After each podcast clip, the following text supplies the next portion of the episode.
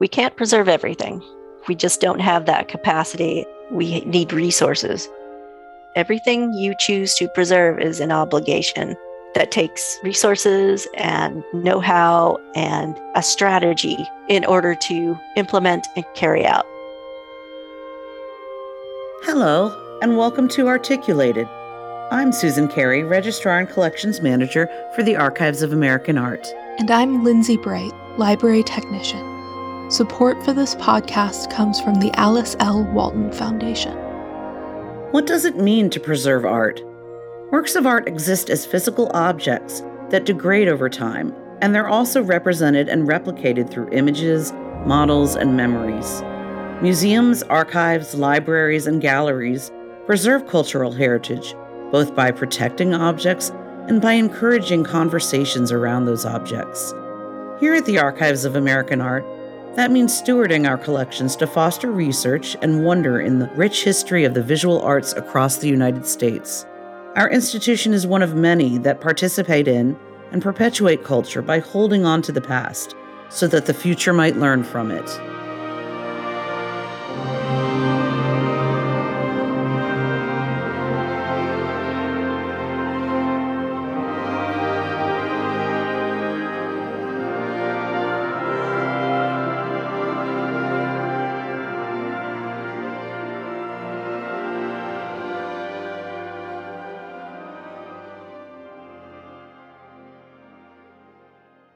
In this episode, we will think about conservation broadly.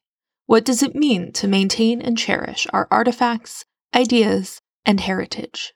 We spoke with Laura Mina, a textiles conservator, about what her work entails in caring for objects in all their facets. As a textile conservator, my job is to be a caretaker for textiles that are considered part of cultural heritage. So that's different than taking care of textiles that are part of cultural use most of the time. So the easy way of thinking about that is that I do my laundry like everyone else does their laundry. But for the textiles that are considered part of our cultural heritage, they get treated a little bit differently with a little bit more care. And I'm a big fan of science fiction writing. So, the way I think about my job is that these cultural heritage textiles are going to travel through time, and it's my job to help them along that journey. So, I'm sort of part of a network of care that goes, it really starts with the creator of the textile and then all the people who used and cared for it in the past. And then I get to spend some really special time with the textile.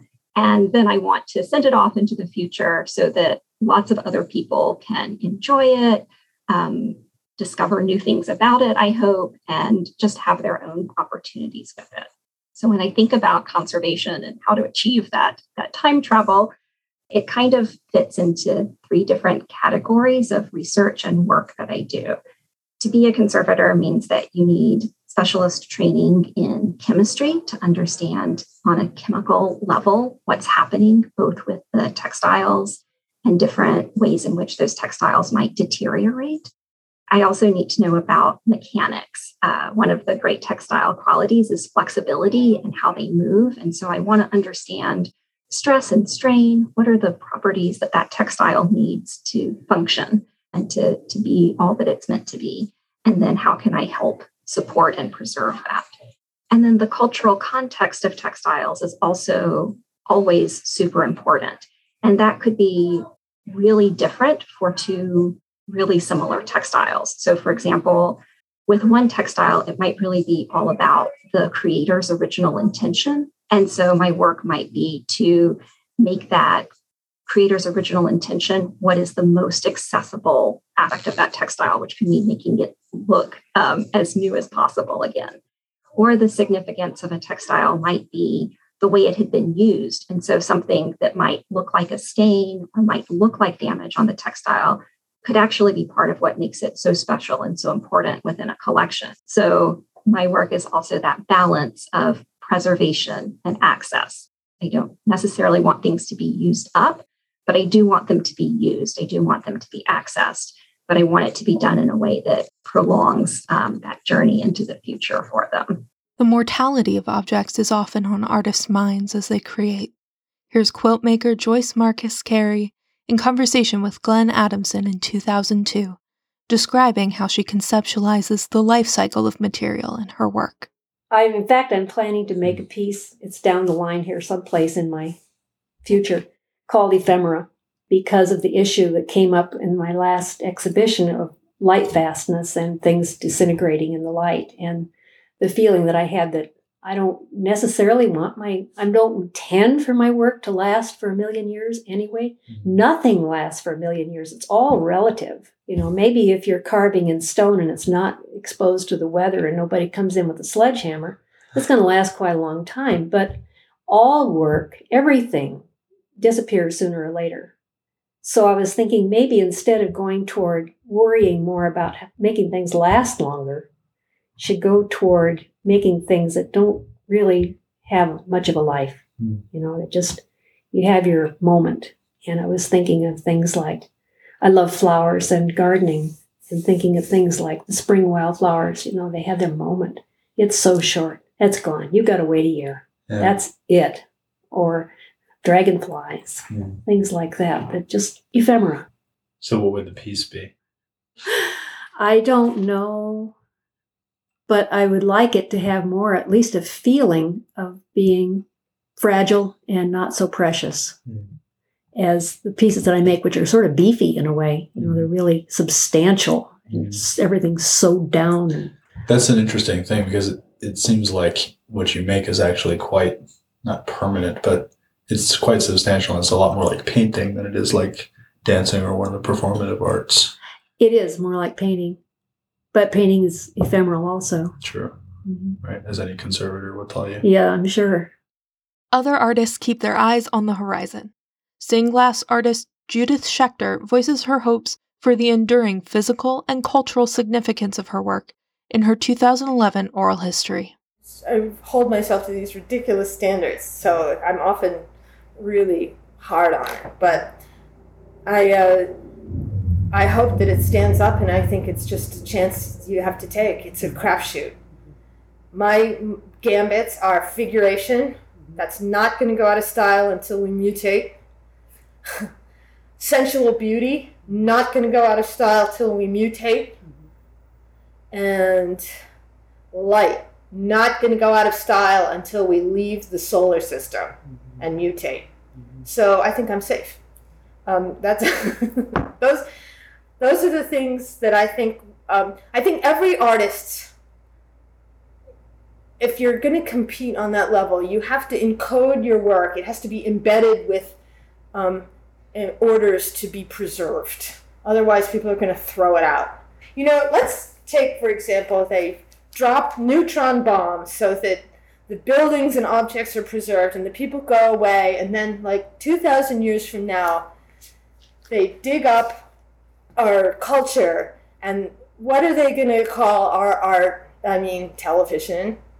Assuming that survives. Um, and and uh, objects and stuff are going to survive. And uh, i think some art is going to be indistinguishable from the heaps of rubble that inevitably happen. Mm-hmm. so i want my work to be preserved i definitely want my work to be preserved so i try to make things that people might want to preserve. And I don't mm-hmm. care if it's the people who live in New York right now. I want it to be, I, am trying to think universally. Mm-hmm. What are the things that uh, appeal to people universally? And I, that's maybe why I got interested in the idea of, of uh, beauty not being in the eye of the beholder, mm-hmm.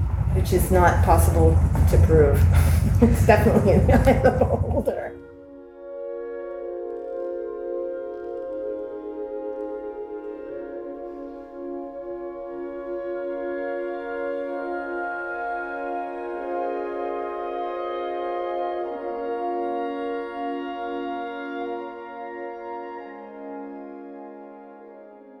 Conservation evolved dramatically as a field over the 20th century in step with advancements in chemistry and microscopy, and it was also buoyed by increasing institutional interest and investment in the preservation of art and artifacts.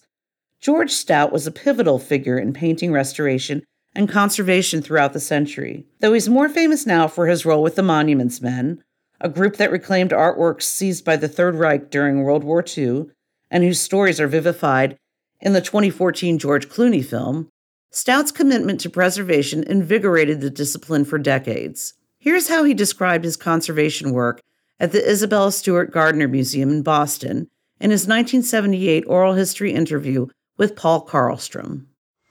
What about some of the great objects in the Gardner Museum? You, uh, I gather from what you say that you were very much involved in essentially maintaining the collections, and you also had an opportunity to work directly in conservation and so forth. Did you Yeah. did you ever have uh, the opportunity to work uh, on, uh, say, the great uh, Titian, the Rape of Europa, or or you know some one of the star pictures? Well, uh, we did work on many. Uh, the Rape of Europa, the only thing we did to that was to rebuild the frame so that you could take the picture out on the front without having to take down that great heavy frame and uh, in the event of an emergency. I see.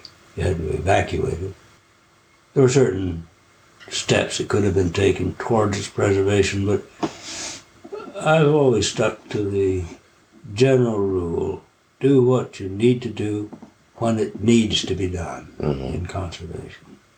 If things are all right, if they're not grossly misrepresented by their state at the moment, let's just not tear into them and disturb them.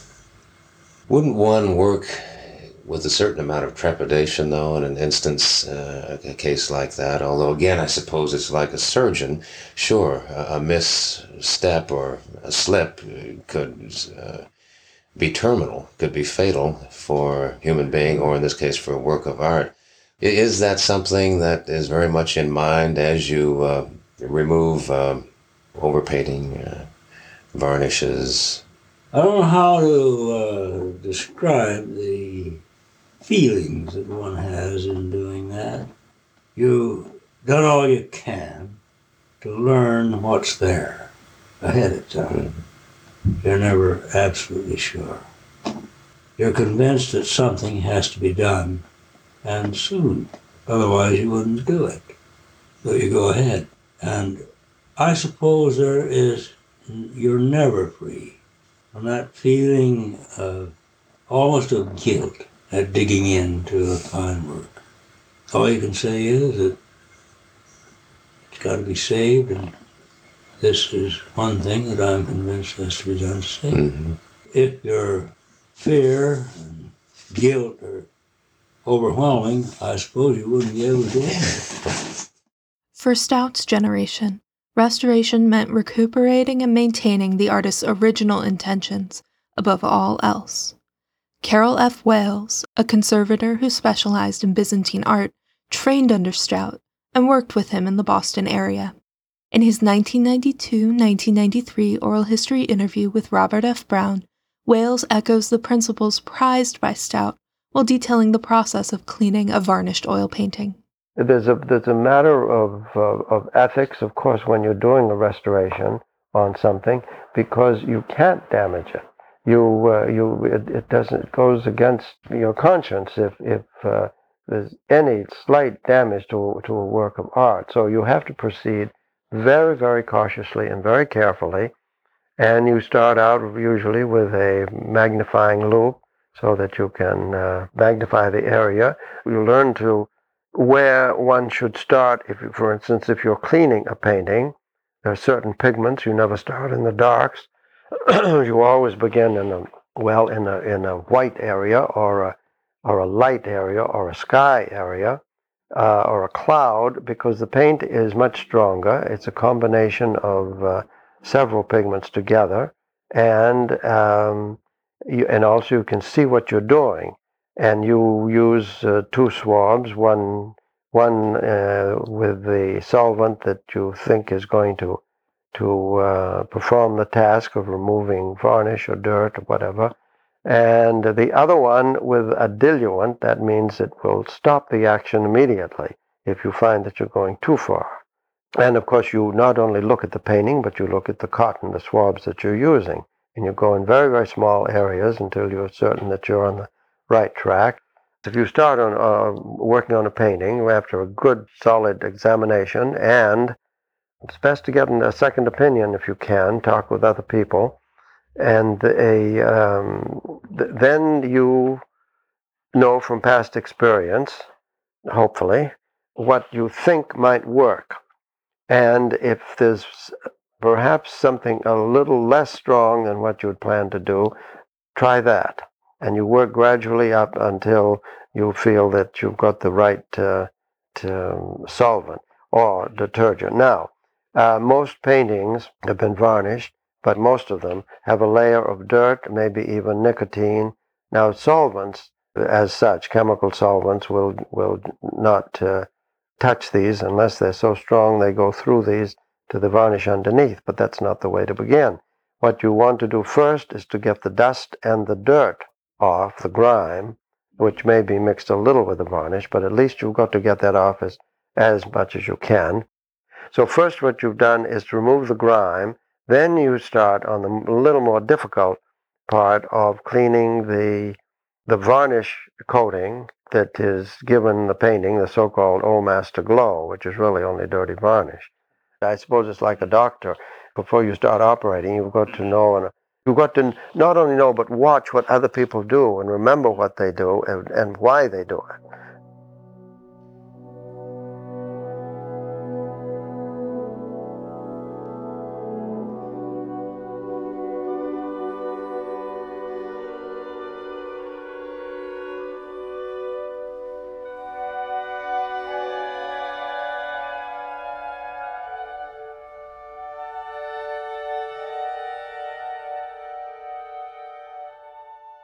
You can find much more about George Stout, the Monuments Men, and Carroll F. Wales on our website, where many relevant papers have been digitized, including Stout's diaries.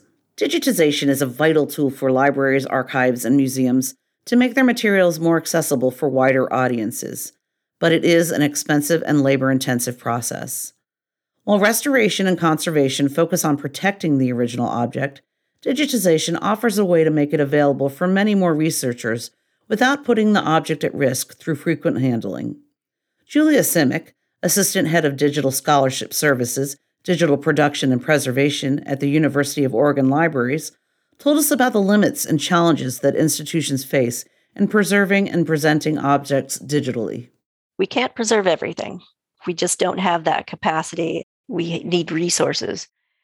Those resources are a business plan, it's funding so that we can cover our costs, it's a sustainability plan so that we can not only maintain the objects, but maintain the program that supports maintaining the objects. It's also an investment in building the skills of the people who are going to be doing this work. And as far as technology, you know, the big one is storage. Storage space costs money. Beyond that, we need the softwares and the tools and we need people to take care of security so that you know things don't get corrupt. But there's also that kind of bigger organizational infrastructure that i mentioned which is about policies and maintaining some strategic goals over time and supporting strategic goals that support the institution. There's putting in the processes that are supporting best practices. And like i say there's staffing as well not all of this all isn't automatic. So when we think about selectivity, we have to think about the impact of what we are keeping in terms of all of that support that's needed, all that infrastructure. And what we do at the University of Oregon, just to be particular for a moment, is that we curate what we keep over time, what we preserve. We have to. We just don't have the resources to maintain everything. So we prioritize things that are based in the collections that we have. So special collections got papers from someone and part of those papers are on their computer hard drive, we have to think about how do we maintain those born digital assets in a way that we'll be able to access them at a later time. We preserve things like nitrate film, which is digitizing a physical piece of film that will act as a surrogate when we know that nitrate is going to disappear one day. Um, we do the same thing for newspapers. Um, we microfilmed newspapers since the 60s, I think, at the University of Oregon. And that was an attempt to preserve the newspaper, which was on wood, cheap wood pulp paper, and it was deteriorating. We moved it to um, microfilm, and now the microfilm is very stable, but it's more or less unusable or on the way to being unusable because the format itself is becoming obsolete. So we digitize that, and now we have these digital files that we're preserving. And someday we're going to have to, you know, move those digital files to a different format as well so that they maintain integrity and usefulness.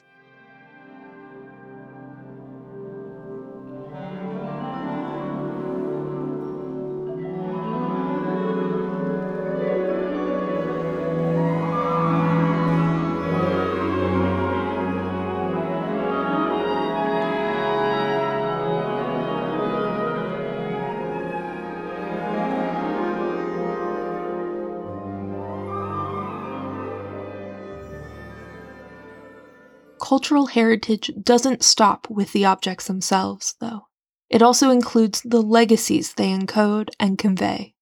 Mira Nakashima, an architect and furniture designer, described the mantle of tradition she inherited from her father, George Nakashima, who was also a celebrated furniture designer, and the efforts required to carry on a tradition while making it one's own in her 2010 oral history the artistic traditions are really difficult to pass on from one generation to the other. You probably know in Mashiko, uh, Shoji Hamada had a, a, beautiful thing going, and his son was also a potter, but his son is not carrying on his, his studio or his work.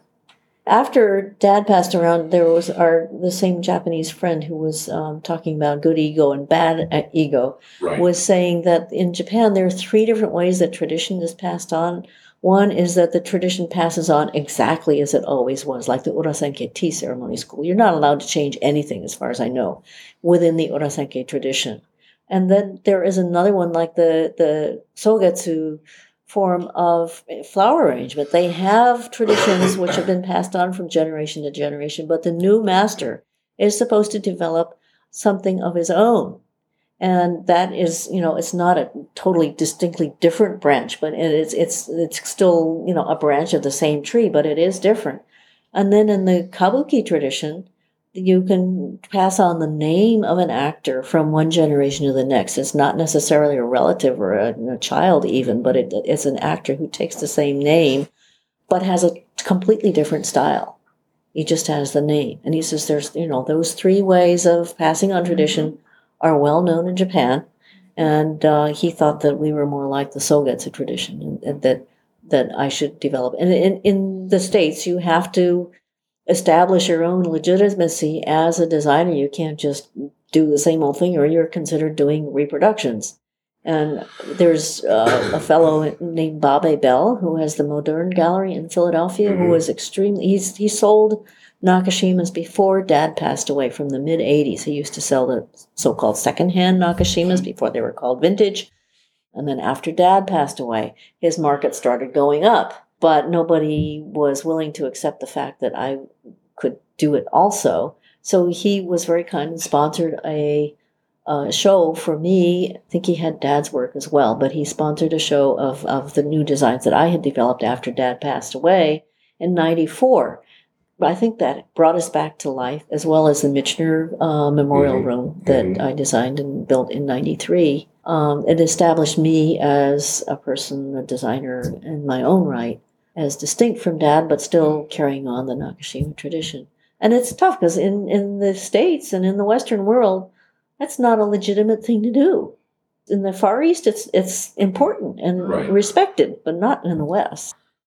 Family traditions spill into larger cultural currents and our connections with those who came before us and those who will come after us. In her 2010 oral history with Mija Riddle, Catherine Lahua Domingo, a fiber artist and master Lauhala weaver in Hawaii, contextualized the traditions and intimacy of craft within the broader waves of globalization and depersonalizing pursuits of profit she witnessed over her career.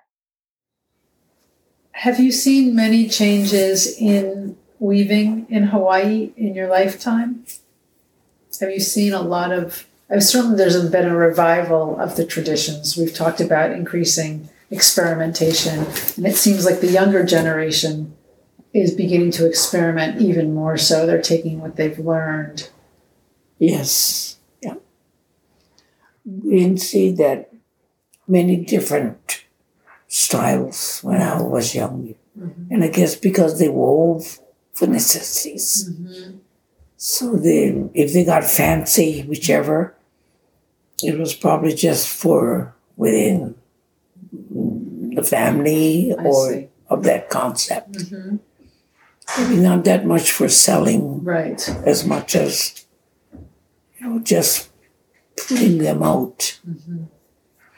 Whereas today, oh, you have a wide variety, many weavers, many many new ones that are interested and do beautiful work, beautiful work. It's grown. Yes. It's grown. Yes, and I think it's a it's a huge asset that it has. Mm-hmm. Because at one time it was felt that it was good to be lost. Mm-hmm. Art of weaving. So we got to be careful too. Because in Gladys, Auntie Esther, Auntie Elizabeth, for reviving it Mm-hmm. and really sitting down, you you know, sharing the knowledge with as many as they could, Mm-hmm. share it with, teaching others, having them become teachers. I have a question about sharing the tradition with others so it wouldn't be lost. Something that you mentioned was that Auntie Gladys at one point was going to write a book, and then she decided not to um, because she didn't want the tradition to be lost in another way beyond people of Hawaii, is my understanding of it. That seems like a, a a difficult middle ground to to navigate. How how does one choose how to share that tradition and help it grow?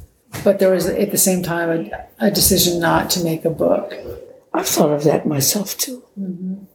It's going to be hard, mm-hmm. but I can understand why mm-hmm. it's important mm-hmm.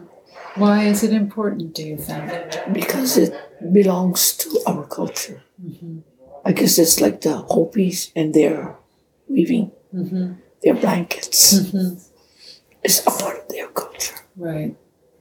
So I can understand the importance. We don't have very many things left. Mm-hmm. So many things that were taken away from us. So if you know we can keep something really belong to us, I can understand the factor behind it. Mm-hmm. It is food for thought. Those are things that um, you know they decided that oh no we, we don't need to have that kind of laws. Made it open to everybody. Mm-hmm. And look what's happening to our fishing grounds. Mm-hmm. They become lost. I mean, I, I, you know, our people did things because of, there's a reason behind those things. They were here many years before us. They tried several things. They knew that it didn't work. And if they continued being spendthrift, whichever, they're going to one day be without. So I think the whole world needs to learn to be respectful of each other. Respect in our cultures is very, very important word. And we definitely try to teach our children that, grandchildren, the generations that follow. Be respectful of the land, and others. So I can understand the reasoning behind that. We don't have very many things left that are ours. Sounds like you think about the entire process as being part of the final hat. It's not just about coming up with a hat, it's about harvesting the leaves, it's about caring for the tree. It's the entire process that matters. That's right. Yeah. And I think it comes from inside. Inside, uh, and that's what shows on the hats. I think somehow the weavers the person is in their hat. You know, I, I wove this hat. Mm-hmm. I'm a part of this hat. Mm-hmm. Mom wear that hat, you know. Mm-hmm. You can see mom in that hat. And same thing with Susie. I think that makes the difference.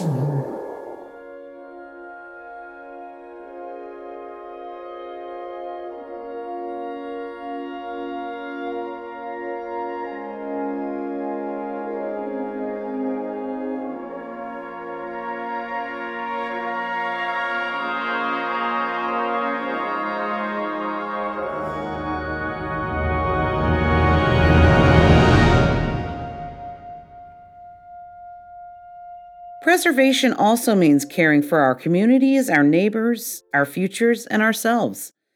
In his 2014 oral history, art historian Tomas Ybarra Frausto, who is a leading expert on and advocate for Chicano art in the United States, delves deeply into these questions as they pertain to his life as a collector and scholar, and how different facets of preservation emerge through different angles of identity. I'm very much interested in the in in how artists depict their own world, the world that they live in, for themselves, but also for others, because it's a problem with so-called ethnic art that the people outside that ethnic community don't understand what is being pictured. Carmen Lomas Garza is a, is a wonderful example because she's universal in the sense that the things that she talks about, community, family, togetherness, all of these are universal ideas, but she does it in a particular idiom, which is uh, of Southwest Texas. And so somebody in New York seeing an exhibit of Carmen Lomas Garza's work really can't get into it because they don't understand the meaning of piñata. They don't understand the meaning of a lot of the of the real, and yet they're universal because the person watching in New York would have other similar things in her or his culture and so there's a connection but but it has to be explained mm-hmm. and and so one of the things that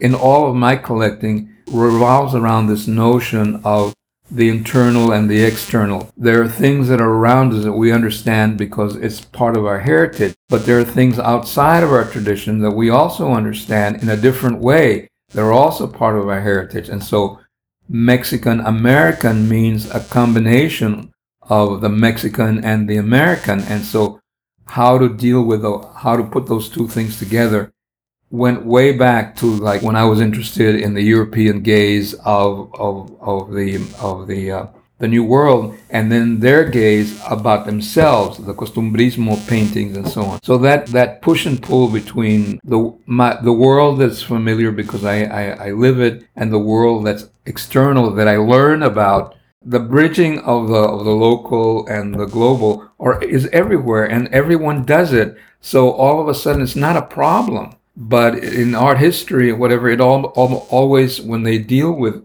american ethnic art it becomes a problem. But in american art it's it, you can see that you know that a lot of american artists bring their own traditions and depict it with an with a us spin as it were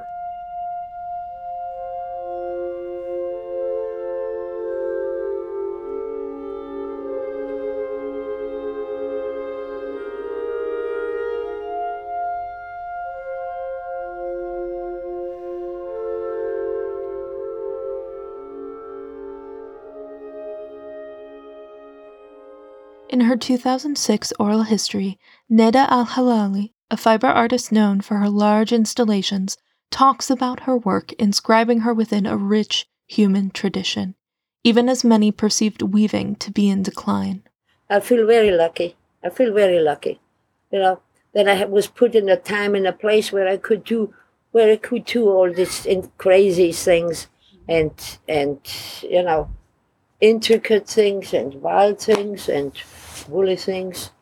That I had the chance to do all these things, not their energy, you know, whatever blew through me or whatever I had in myself, I was able to. I know I did my best to. I did my best uh, for to pass it on or to, you know, give it back. Mm-hmm. But on the other hand, it's just like uh, one barely can live because everywhere one looks, it's uh, the women that I'm part of, that chain, and it's elimin- being eliminated. That is gone. That is gone. all the heritage. It's like a garden that's that's just being bulldozed and it's all over. We can find traces here and there, but basically it's it's being killed. You know, like the the growing our our environment is being killed. This life form is being killed too, and it's there's nothing, and that's how it is. You can try your best to, you know, tell people, some people, tell people about it, or teach some people. It's still something you know, but it's all just like it's almost all like memory. And I'm glad for every corner, every instance that I hear or see, hear about or see where the hand is still alive. Mm-hmm. Julia Simic, Assistant Head of Digital Scholarship Services, Digital Production, and Preservation at the University of Oregon Libraries, reminded us that digital files are subject to the same forms of deterioration, and that making materials available online is the start of a much longer journey with preservation and accessibility. Digital preservation is important because digital files are ultimately ephemeral, just like any other format is ephemeral. It's just a matter of time before it disappears or it becomes unusable. When you preserve something, you're protecting an investment you already made, right? You spent a lot of money and worked eh, hard at something. You spent a lot of time at digitizing something, but that was just the beginning, right? After that comes the preservation part. And the preservation part is ongoing, it goes forever. This is an obligation. Everything you choose to preserve is an obligation that takes resources and know how and a strategy in order to implement and carry out. So that's what I want people to know. Digitization is is the beginning of the process. And textile conservator Laura Mina told us about what makes her work continually rewarding. Maybe one that I worked on a few years ago, but I think might be a good example of sort of all of the different ways that that my work unfolds is a sampler that I worked on when I was in a postgraduate fellowship at the Philadelphia Museum of Art. It's a sampler made in 1832 by Susanna Gillies Smith, who lived in Scotland. And a curator wanted to include it in an exhibit because it's an incredibly beautifully worked sampler. The quality of the needle work is just breathtaking. And also, um, so the sampler has alphabets, numbers, um, lots of fun plants and animals, family initials, so it was really desirable to be included in this exhibit. But at some point in the past, someone had decided to try to clean the sampler, I'm sure with good intentions to make it look better. But they didn't test the embroidery threads to make sure that the dye um, wouldn't start moving around in the water. And the dye did move around in the water. So all of the green embroidery threads, that dye migrated from the threads into the ground fabric and just created this really um, sort of puddled green effect where you couldn't really see the fineness of the embroidery stitches anymore. It was a few hundred hours of work, but it was really cool because I felt like I was there with the creator getting to think about all of those little tiny micro decisions that she had made while working on the sampler herself. So I really felt like I was in her shoes to a certain extent working on this piece. And I thought about the Philadelphia Museum of Art has this amazing encyclopedic collection. But I think, like most encyclopedic museums, women artists are underrepresented, and certainly children creators are, are very underrepresented. And so it really occurred to me that the sampler is this special, nearly unique exception where it's a work of art created by a young girl that's really treasured and displayed um, as a masterwork um, showing off this incredible skill uh, and incredible creativity in a fine art museum. And it gave me a different way of thinking about something that I had just sort of taken for granted previously in my life. And for me, that's part of what makes museums special is that you get to see new things you never saw before, but you also get a chance to see familiar things in a new light. So in with all of the chemistry that I was thinking about about how to deal with this dye problem that had happened, it also gave me a different way about thinking about you know this young girl in the 1830s asking these philosophical questions about the meaning of life um, that i was now getting to to revisit with her in a way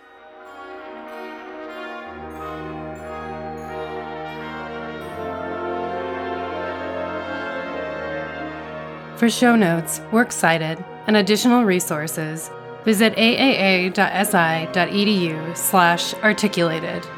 This podcast is produced by Ben Gillespie and Michelle Herman from the Archives of American Art. It was edited by Hannah Hethmon of Better Lemon Creative Audio. Our music comes from Sound and Smoke, composed by Viet Cuong and performed by the Peabody Wind Ensemble with Harlan Parker conducting. Special thanks to Susan Carey and Lindsay Bright for narrating this episode. The Archives of American Art at the Smithsonian Institution is a nonprofit organization that relies on donations from individuals like you to sustain our ongoing operations and special programs like Articulated. To support our work, please visit our website, aaa.si.edu/support. Thank you.